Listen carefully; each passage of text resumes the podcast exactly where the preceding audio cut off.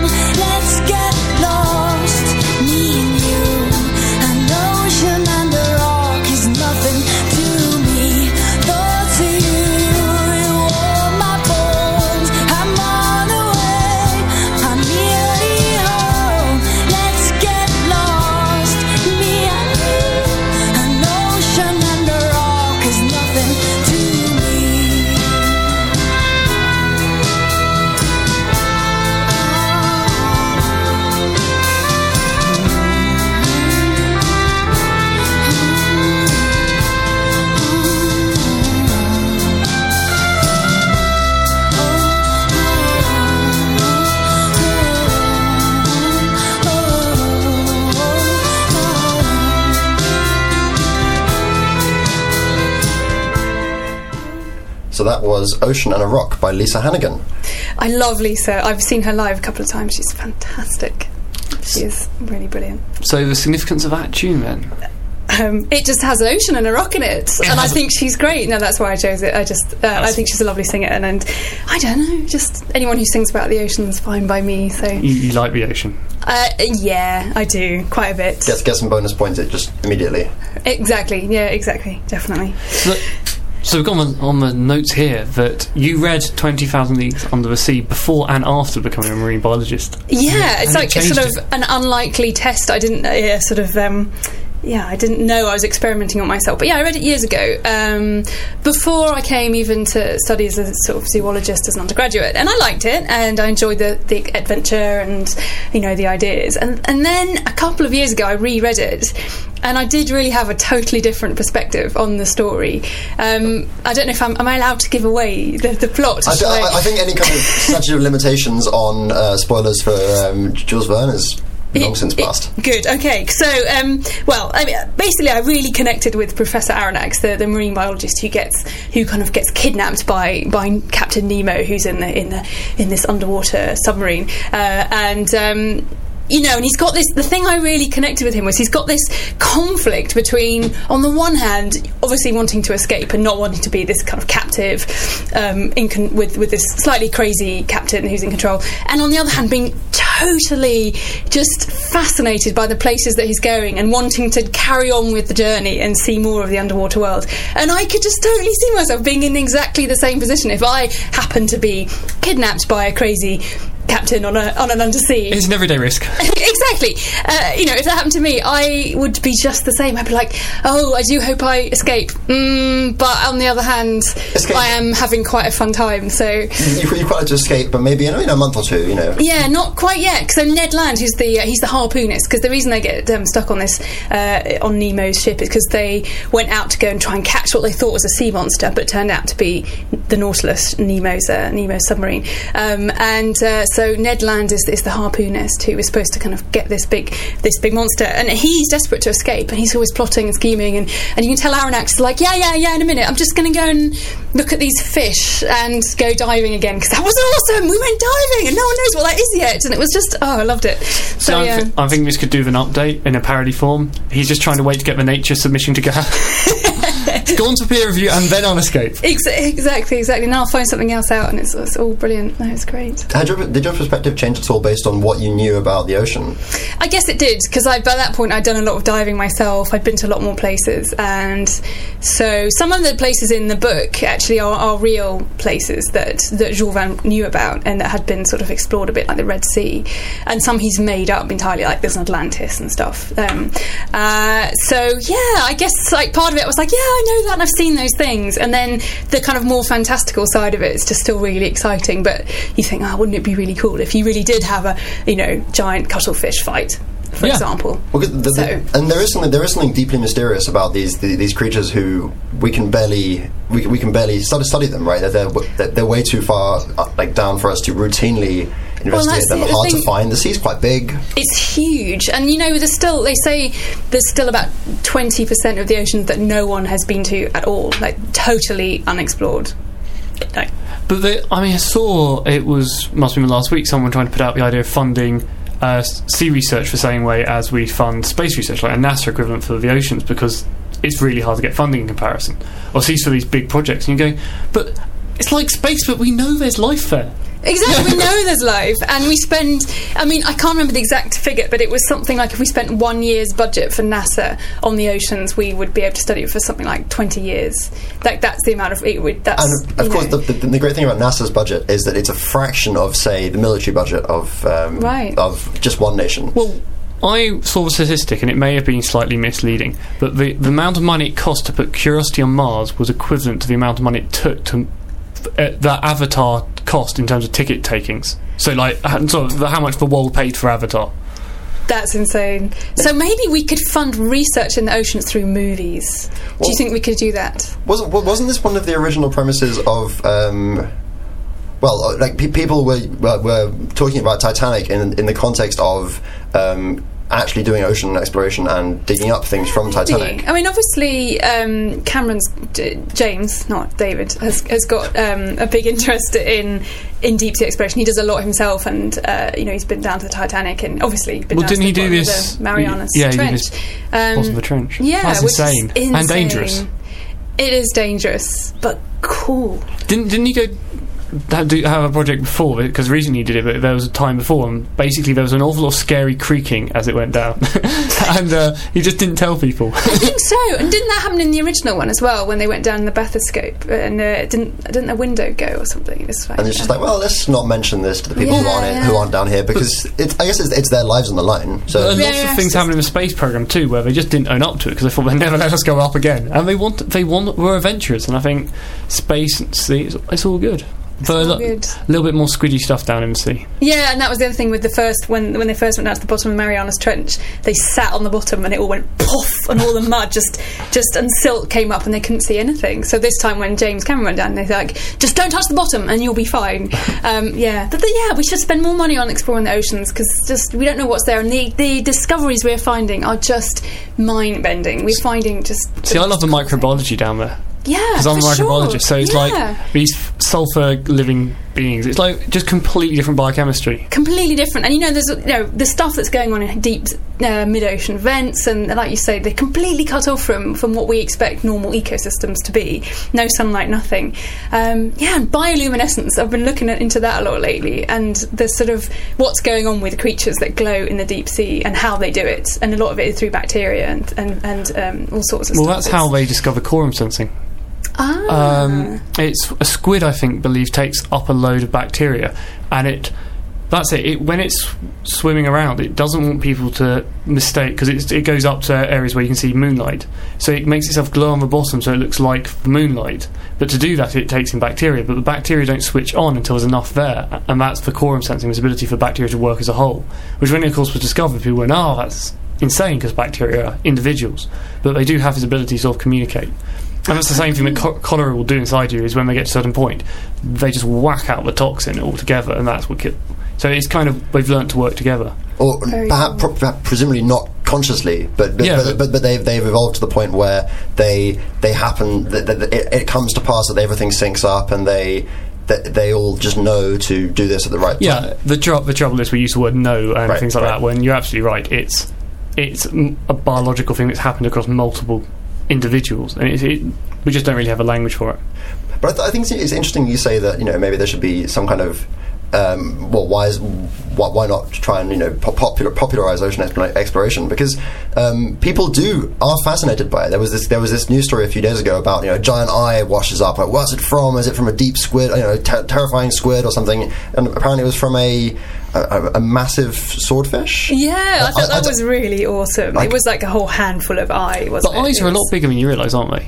That's true. Because yeah, a lot is that's inside true. the animal. That's true. Our eyes Hmm. are bigger than we would think. We'd probably be quite shocked if you held a human eye. Yeah. Although I did. Oh, I would be very shocked if I held a human eye. Where did this come from? Yeah, that's true. That's true. Um, but I was quite disappointed actually. I was, I was. Uh, the Guardian ran a story on this, and when they figured out it was a, uh, swordfish, and they just said, "Oh, well, it, it kind of it was disappointing that they found out it was a giant swordfish, and it wasn't something kind of unheard of." And I'm like, "No, swordfish are awesome. They are these incredible creatures that live these extraordinary lives. They swim, you know."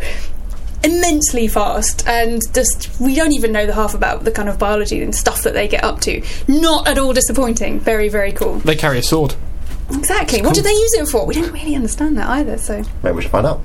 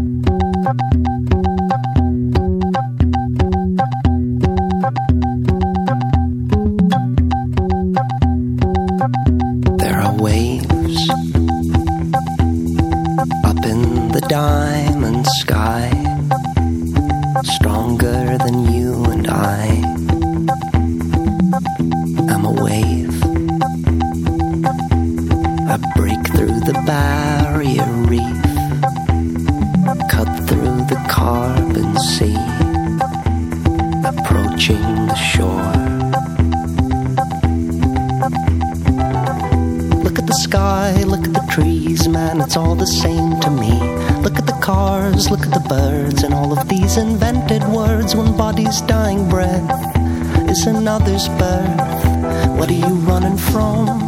What are you running from? Sister jury, brother judge, and you I recognize this grudge buried deep beneath the sands of these ridiculous demands. No time for innocence or sitting on the fence. What are you gonna do?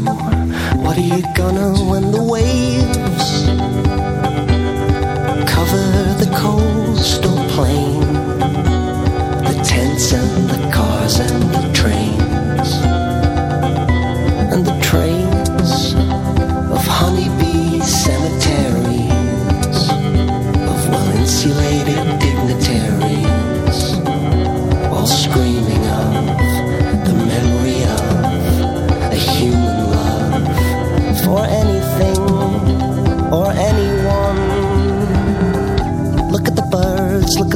madame, it's all the same to me. Look at the girls, look at the gold, gathered, beaten, bought, and sold. One man's innocence is another's chance. What were you thinking of? What were you thinking of?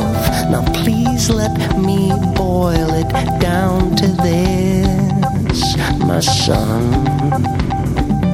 This party's getting wet, but it ain't over yet. So what is it gonna be? What is it gonna be? What is it gonna be? Just like the waves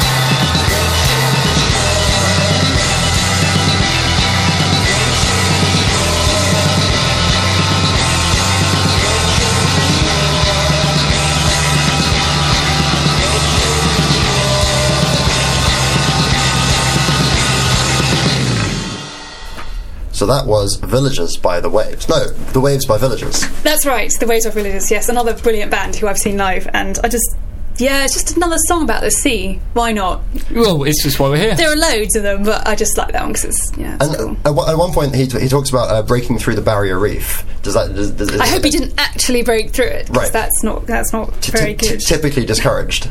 It- yeah, But I mean, I, I, I, guess, I guess humanity as a whole is not doing too badly on destroying barrier reefs without their help. Yeah, we're really not. I mean, at the moment, there's been a lot of talk actually about how the Great Barrier Reef, in particular, um, which is the biggest uh, barrier reef, um, is in particularly bad states. Um, one of the things that's really threatening it, which actually kind of fell out of the sort of discussions in science for quite a while, which is these things called crown of thorns starfish.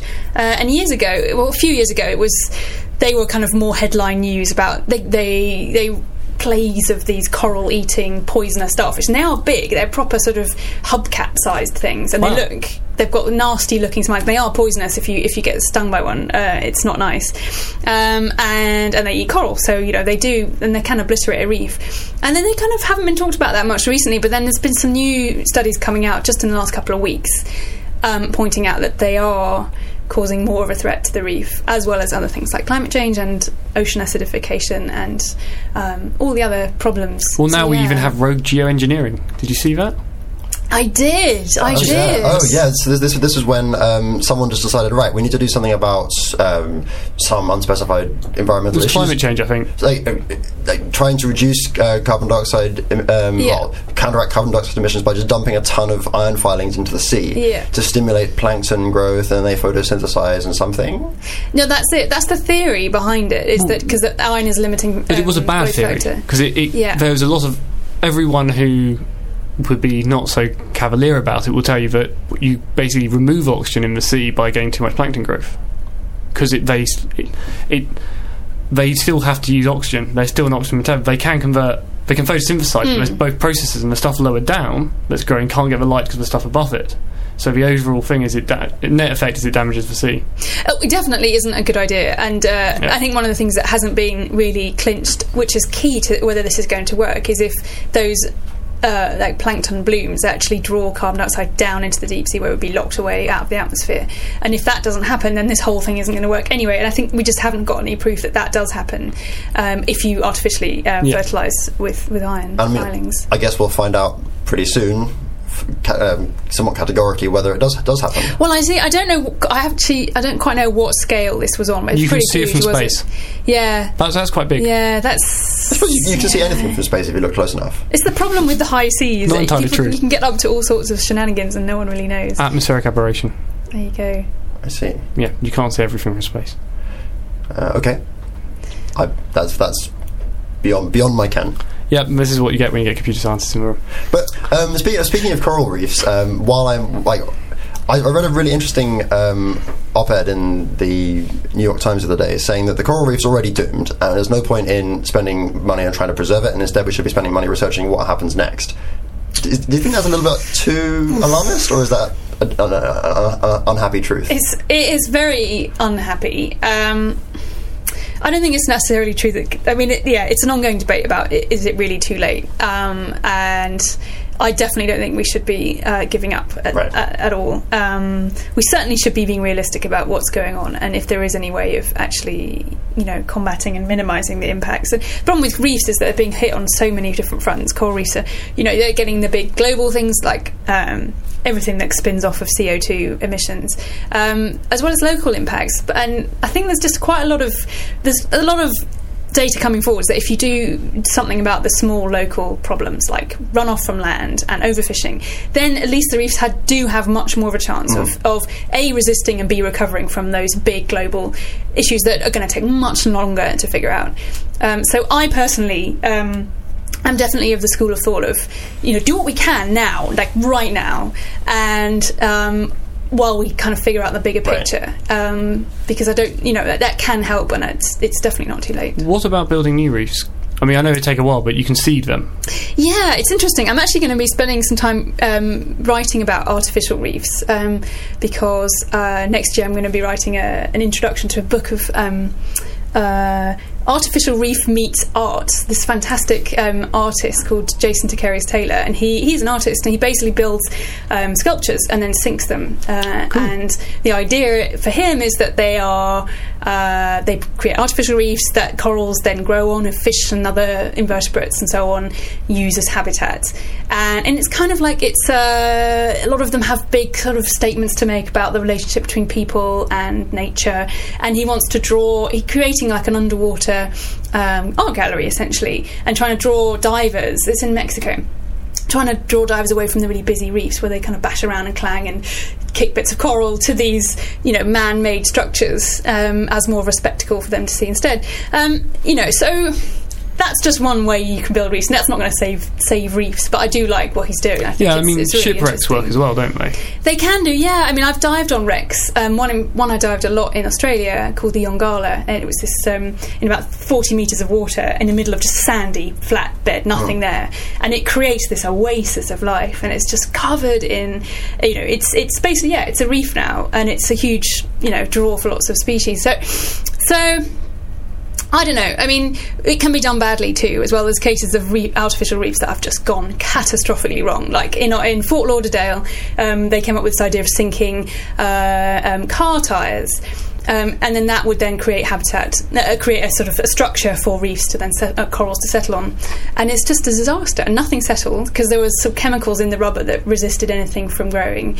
They all kind of went loose and they're rolling around all over. I was going to say they shift the whole time, and Yeah, coral doesn't and- do things quickly. No. So you can't even undo it now because Well, they're they all- are. You see, Oh, they're now spending absolutely masses of money by of sending. I think the navy are now going down and Wow. pulling these things back up again. So if you're going to do it, find a nice ship first. Yeah, don't just dump any old junk in the ocean and say, "Hey, it's an artificial reef. That's fine. I'm helping." It doesn't work necessarily that way.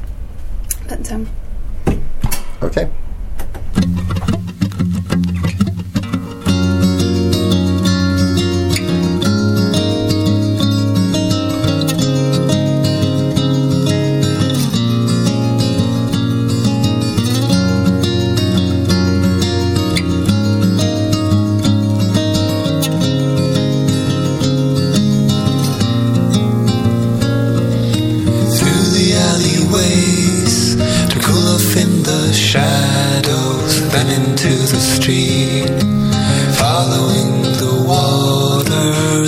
There's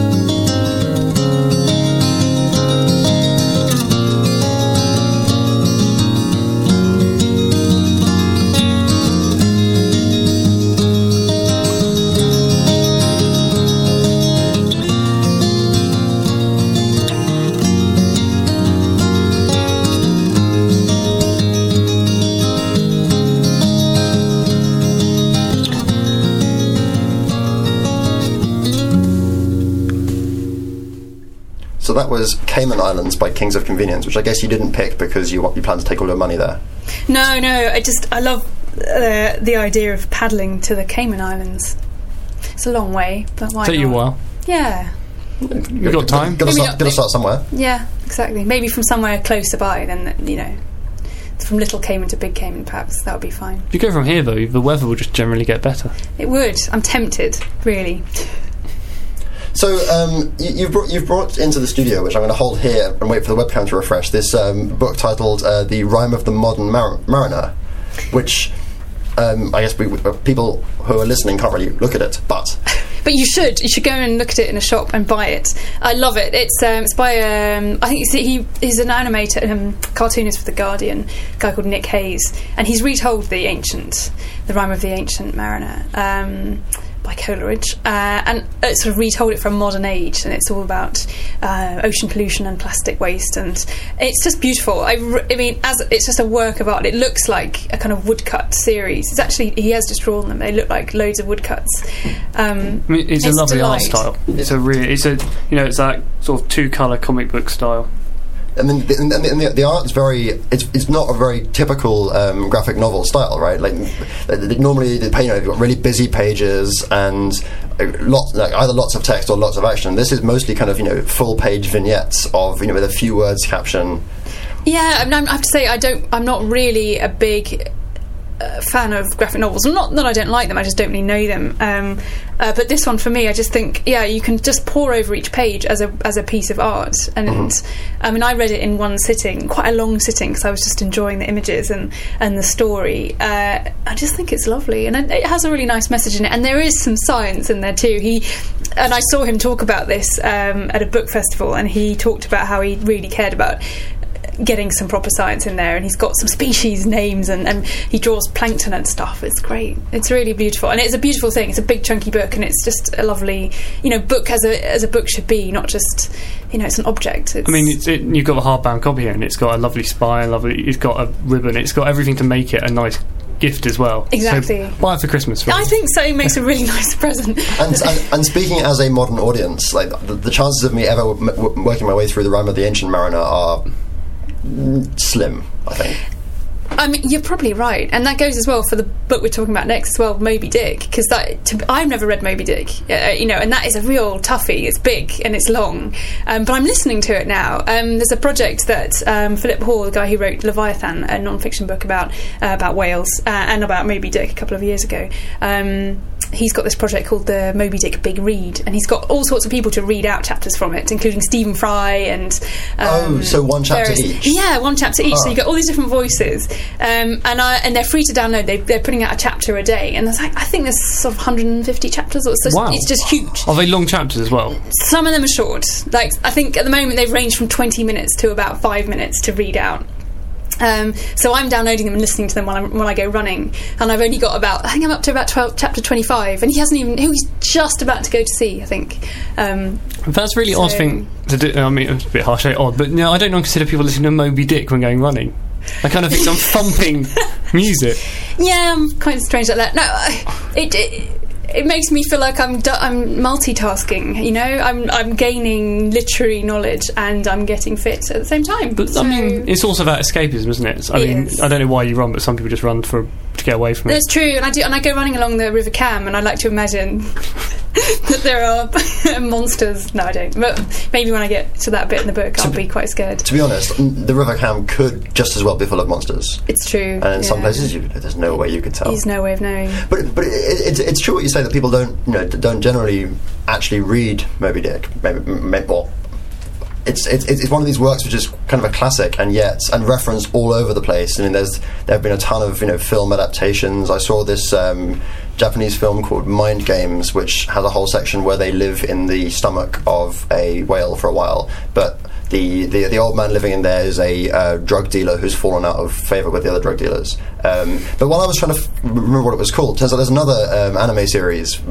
based on Moby Dick. It's, it, it, it seems to have been retold over and over again. I guess Yeah, it's a real classic, and I, I'm sure. I don't know. I felt like listening to it. At least I would get through it because I will. Hopefully, I will keep you know keep on downloading the chapters and listening to it. Whereas I just don't know at the moment. I'm going to sit down and sort of plod through. No, plod's not the right word, but you know, work through. I think it's a book you have to work on. There are some authors who you just are hard to read. You know, Yeah. it doesn't it doesn't mean it's a badly written Oh no, book. no, it just no. means you it's just have hard to work. Yeah. So, and I'm lazy. There you go. You want to be spoon fed. Yes. or, or, or maybe you just like your ocean fiction more punchy, kind of you know, a lot of the sharks are coming to eat you. Well, maybe. Although obviously there's a big problem with the whole Jaws thing, and uh, you know, Was he just an innocent victim? I just, you know, it, I, people still are scared, way too scared of sharks, and I do think Jaws began that whole thing.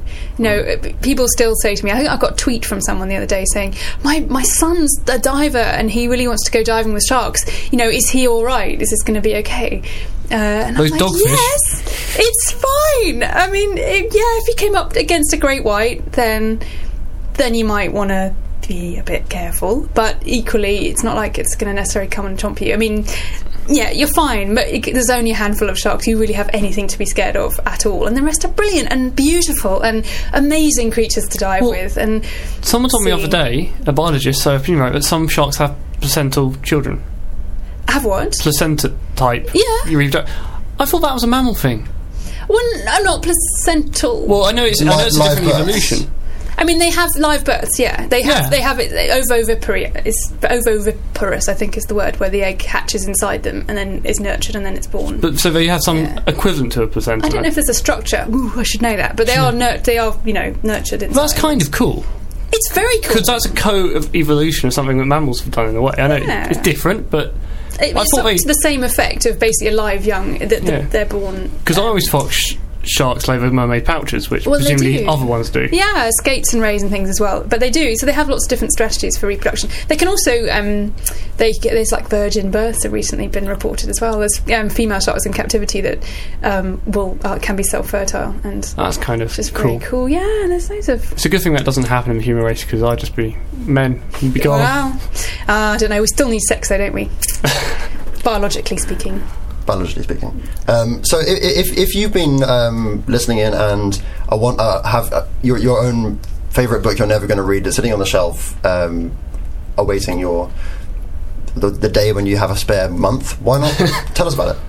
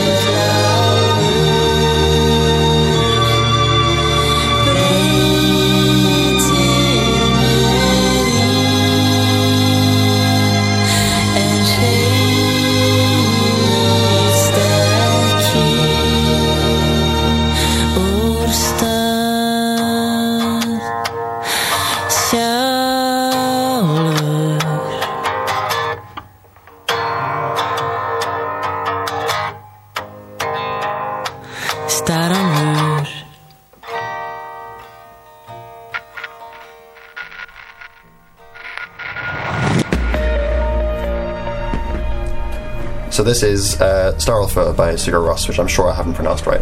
I have no idea how you pronounce it, but I love it. Do you know what movie that comes from? The scene of the movie that it comes from? No. One of my favourite scenes of all time. Um, well, The Life Aquatic by Wes Anderson, which have you seen? No. It, it Wes Anderson happens to be one of my favourite uh, directors, and and then he goes and makes a film about basically about Jacques Cousteau. Ha! Thank you. Um, you know, it's a kind of it's an enormous homage to uh, to Jacques, uh, and it's pretty funny actually. It's sort of one of those if you're a marine biologist, it's hilarious. Because it, Uh, it, it's about marine biologists making a documentary, right?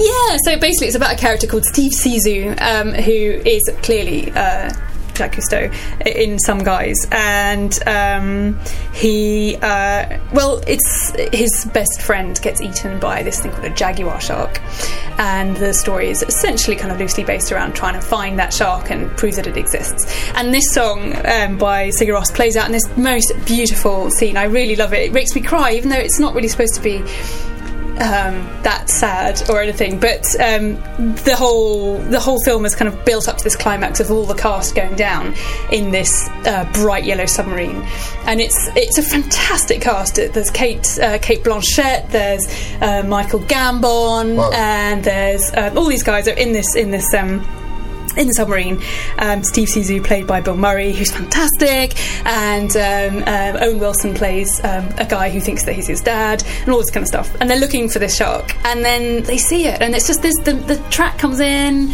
and it's all kind of animated, and it's you know it's not it's all very bright and it's not really real, but it's beautiful, and they're just sitting there. And he was going to is kind of giving the end away, but I don't think it matters. He was going to kill the shark. That was sort of his his ambition was to, to seek revenge. But when they saw it, it was so beautiful that they just left it and it swam off. And it's really nice. You have to watch it. It's We've great. just been told off by someone on email that um, for not watching it. Yeah, you are. I have to. I have. You should. I just feel kind of sad, but also uh, jealous because you now get to watch it. You know, Yeah. it's For, like for the first time. for the first time, Right. exactly. So, and now I told you how it ends. But actually, I don't think that matters. It's just the joy. It's, if you like Wes Anderson and his kind of details and his kind of humour, then you'll love it. Well, It's- many it's things of a journey. Sorry. This journey of the story is more important than where it Exactly. gets to. Yeah. uh, to yeah, and you can look forward to that last scene, which is really lovely. I think, And to the song. And the song exactly. It just it's a really perfect moment. I love it. I would like to have been in that submarine. It would have been nice. So the other email I got in is, are you going to do anything on sea dragons? A book about sea dragons. I'd love to write a book about sea dragons. Would you read it? Are sea dragons real? Yes, they're real.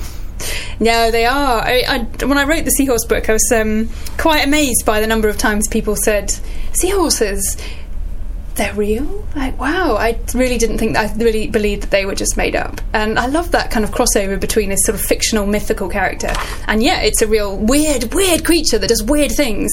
And sea dragons are just as weird, um, and maybe more ornate and beautiful, but they're they're a close relative of seahorses. They only live in Australia, uh, and I've never seen one in the wild. I would love to see one. They kind of It's look a bit like list. a plant, don't they?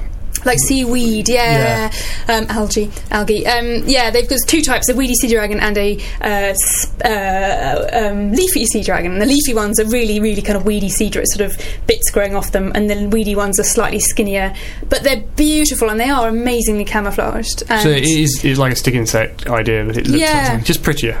Yeah, I think so. And I'm not just- so keen on sticks. So. and they just drift around. They also have it's the way they behave, and then because they live in these quite surgy, um, temperate waters around southern Australia, um, in shallow waters, and they just kind of move with the water, and they just like you would imagine sea uh, seaweed just sort of beats in the in the breeze, and they will move with it, and it's they're beautiful, beautiful creatures. You have to go and find one. I can imagine. I can imagine trying to film um, a scene of watch, watching it kind of just move around in the waves, kind of like that that famous scene of someone filming a plastic bag, except probably more beautiful. That's funny. Someone mentioned that plastic bag scene to me the other day um, from what was the film? American Beauty. American Beauty. Yeah, It's yeah. amazing how polarizing that scene is. So it gets Mm. relentlessly mocked by some people, and then the other people I watched actually the clip of it, and I have to say, I just find Kevin Spacey's just so creepy. You know, he's just. He But, comes, and that- that's, the, that's the role he plays in every film, right? He- Yeah. In, in, in, in Moon, he plays a kind of creepy computer. In he's, Yeah. he's, he's in Seven, right? He, he- Yeah. he's in he, he, in in K-Pax. He plays a kind of creepy. But he tries um, so hard not to be be an alien. stereotyped. He tries so hard. Does he? That's why his roles are fairly. I mean, they They're, are- they're, they're very diverse roles, but they're very diverse kind of creepy roles. yeah. So I don't know. but yes, it's it's cool. So sea, sea dragons are a definite maybe. I'll do it if someone pays me to do it for sure. yeah, anyone want that book? I'll do it.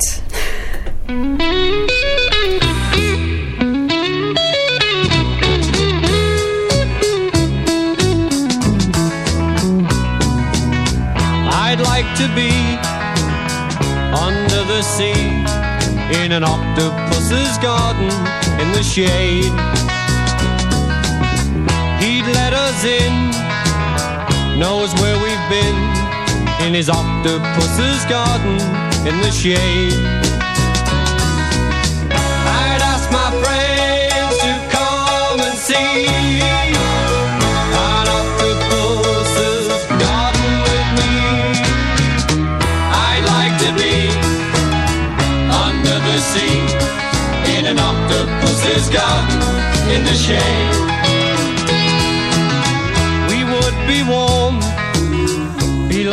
The storm in our little hideaway beneath the waves.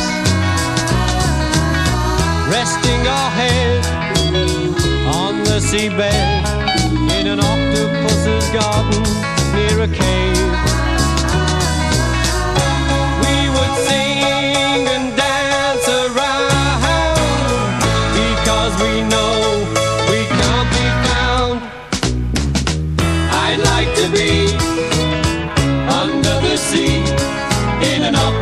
Octopus's garden in the shade.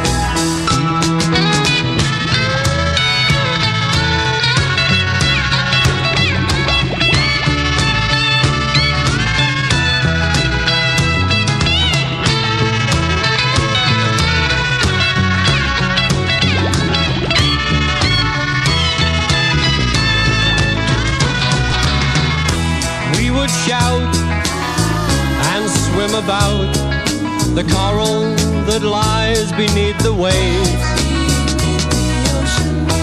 Oh, what joy for every girl and boy, knowing they're happy and they're safe. We would be so happy, you and me. No one there to tell us what to do.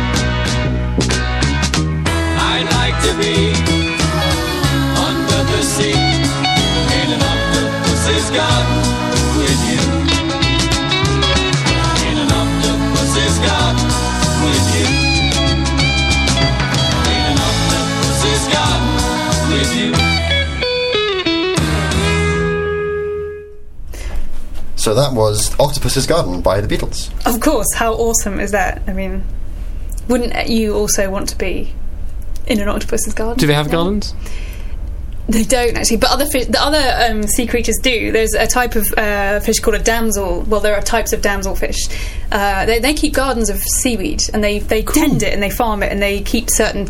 They pick out the ones they don't want. Uh, Oh, so wow. they keep kind of like a rock covered in the sea uh, the, the seaweed that they want, and they defend that territory really vigorously, and they will come and bite you or try and bite you, even if you're a massive human scuba diver, because these fish are only about tw- uh, 10 centimetres, 15 centimetres, but they're really feisty. And probably faster than you. Uh, yeah, over short distances, for Yeah. sure. I mean, they, they tend to just kind of like come up to you and go, Why? And Leave me alone! growl. And you just laugh and go, yeah, they, they make a drumming sound. They kind of go, Brr. you can hear it kind of because it's all in the water around you, the vibrations. So yeah, so there are animals that do have gardens, and maybe the octopus do. We just haven't found them. Do yet. they form some type of nest when children don't? When the mums had, I can't remember if they make eggs or not. Uh, Yes, They do do Yeah, eggs. yeah, yeah. So, well, the damselfish particularly, um, the males look after um, eggs, uh, the eggs in a sort of nest area, and the females come in and pop the eggs in. He fertilizes them, and then they often will look after the as they're growing. And we think that is one of the steps in this sort of evolutionary pathway to explain why uh, eventually seahorses evolved to have male pregnancy, and that first of all you had. Uh, you must know that, right? You know, I, I, I, it's one one of those things which, which, which now you mention it, like, oh, I do remember hearing that. So, But- so they do, and we talked about the sharks having um, live birth, and so do seahorses, and yeah, I mean, they kind of do have a sort of placental structure inside the male's pouch, which Also, it- delivers, you know, delivers oxygen and nutrients, takes away waste products. You know, it's and it's a kind of vascularized thing. So, it, so it is closer to pregnancy than it is to just being a pouch. Yeah, I 'Cause- think 'cause of so. how- I mean, Sometimes it's on more portrayed as just like something where they live for a while. Right, and and I guess this sort of pathway thing I, I t- touched on with the idea of first of all you get uh, a, a nest that a male looks after, and then you can kind of take it through the steps of well he might start carrying the eggs around with him, and often there are lots of fish that stick eggs just stick them onto them, like sea dragons. They just sort of have their bellies. The males just carry the eggs around stuck onto the outside of them, Does and it- they hatch. They, they, they swim around collecting eggs, or is it? No, the female comes and just puts them on. Oh. And then he fertilises them and carries them. And then there are pipefish, which are the relatives of seahorse, that are seahorses that are long and thin and straight. They forgot to stand up. They, it's before they stood up, exactly. In the evolutionary, uh, in the fossil record, you can see the pipefish predated the seahorses. Uh, and they have kind of, yeah, tubes that, there's the, that the eggs are in. And then the seahorses are the only ones where it's really closed off into a pouch. And the key is that pouch where the eggs develop is it's shut off from the sea, and you can control the the the, the level of salts and so on inside that. So it's a kind of it's a protective environment, just like it would be inside uh, a mammal. Really. So how many children do a seahorse does seahorse normally It have? varies. Some of them have only maybe five or ten at a time, and then some have hundreds. So it depends on the wow, species. Well, that's that would be a lot And they have after. proper like contractions, and they, it looks like really hard work for the males when the time comes. And you see these videos, and they hold their tails onto bits of rock, and they're like, "Oh, this hurts." You can see them just kind of, "Okay, here comes some more," and they squeeze, and out come the babies. And yeah, it's and looks and quite does hard the girl seahorse always say the wrong thing at the wrong moment? Probably. She's not even there. She, she she's gone. She'll come back when it's all finished, but she's not there. you wouldn't get away with that, would you? No.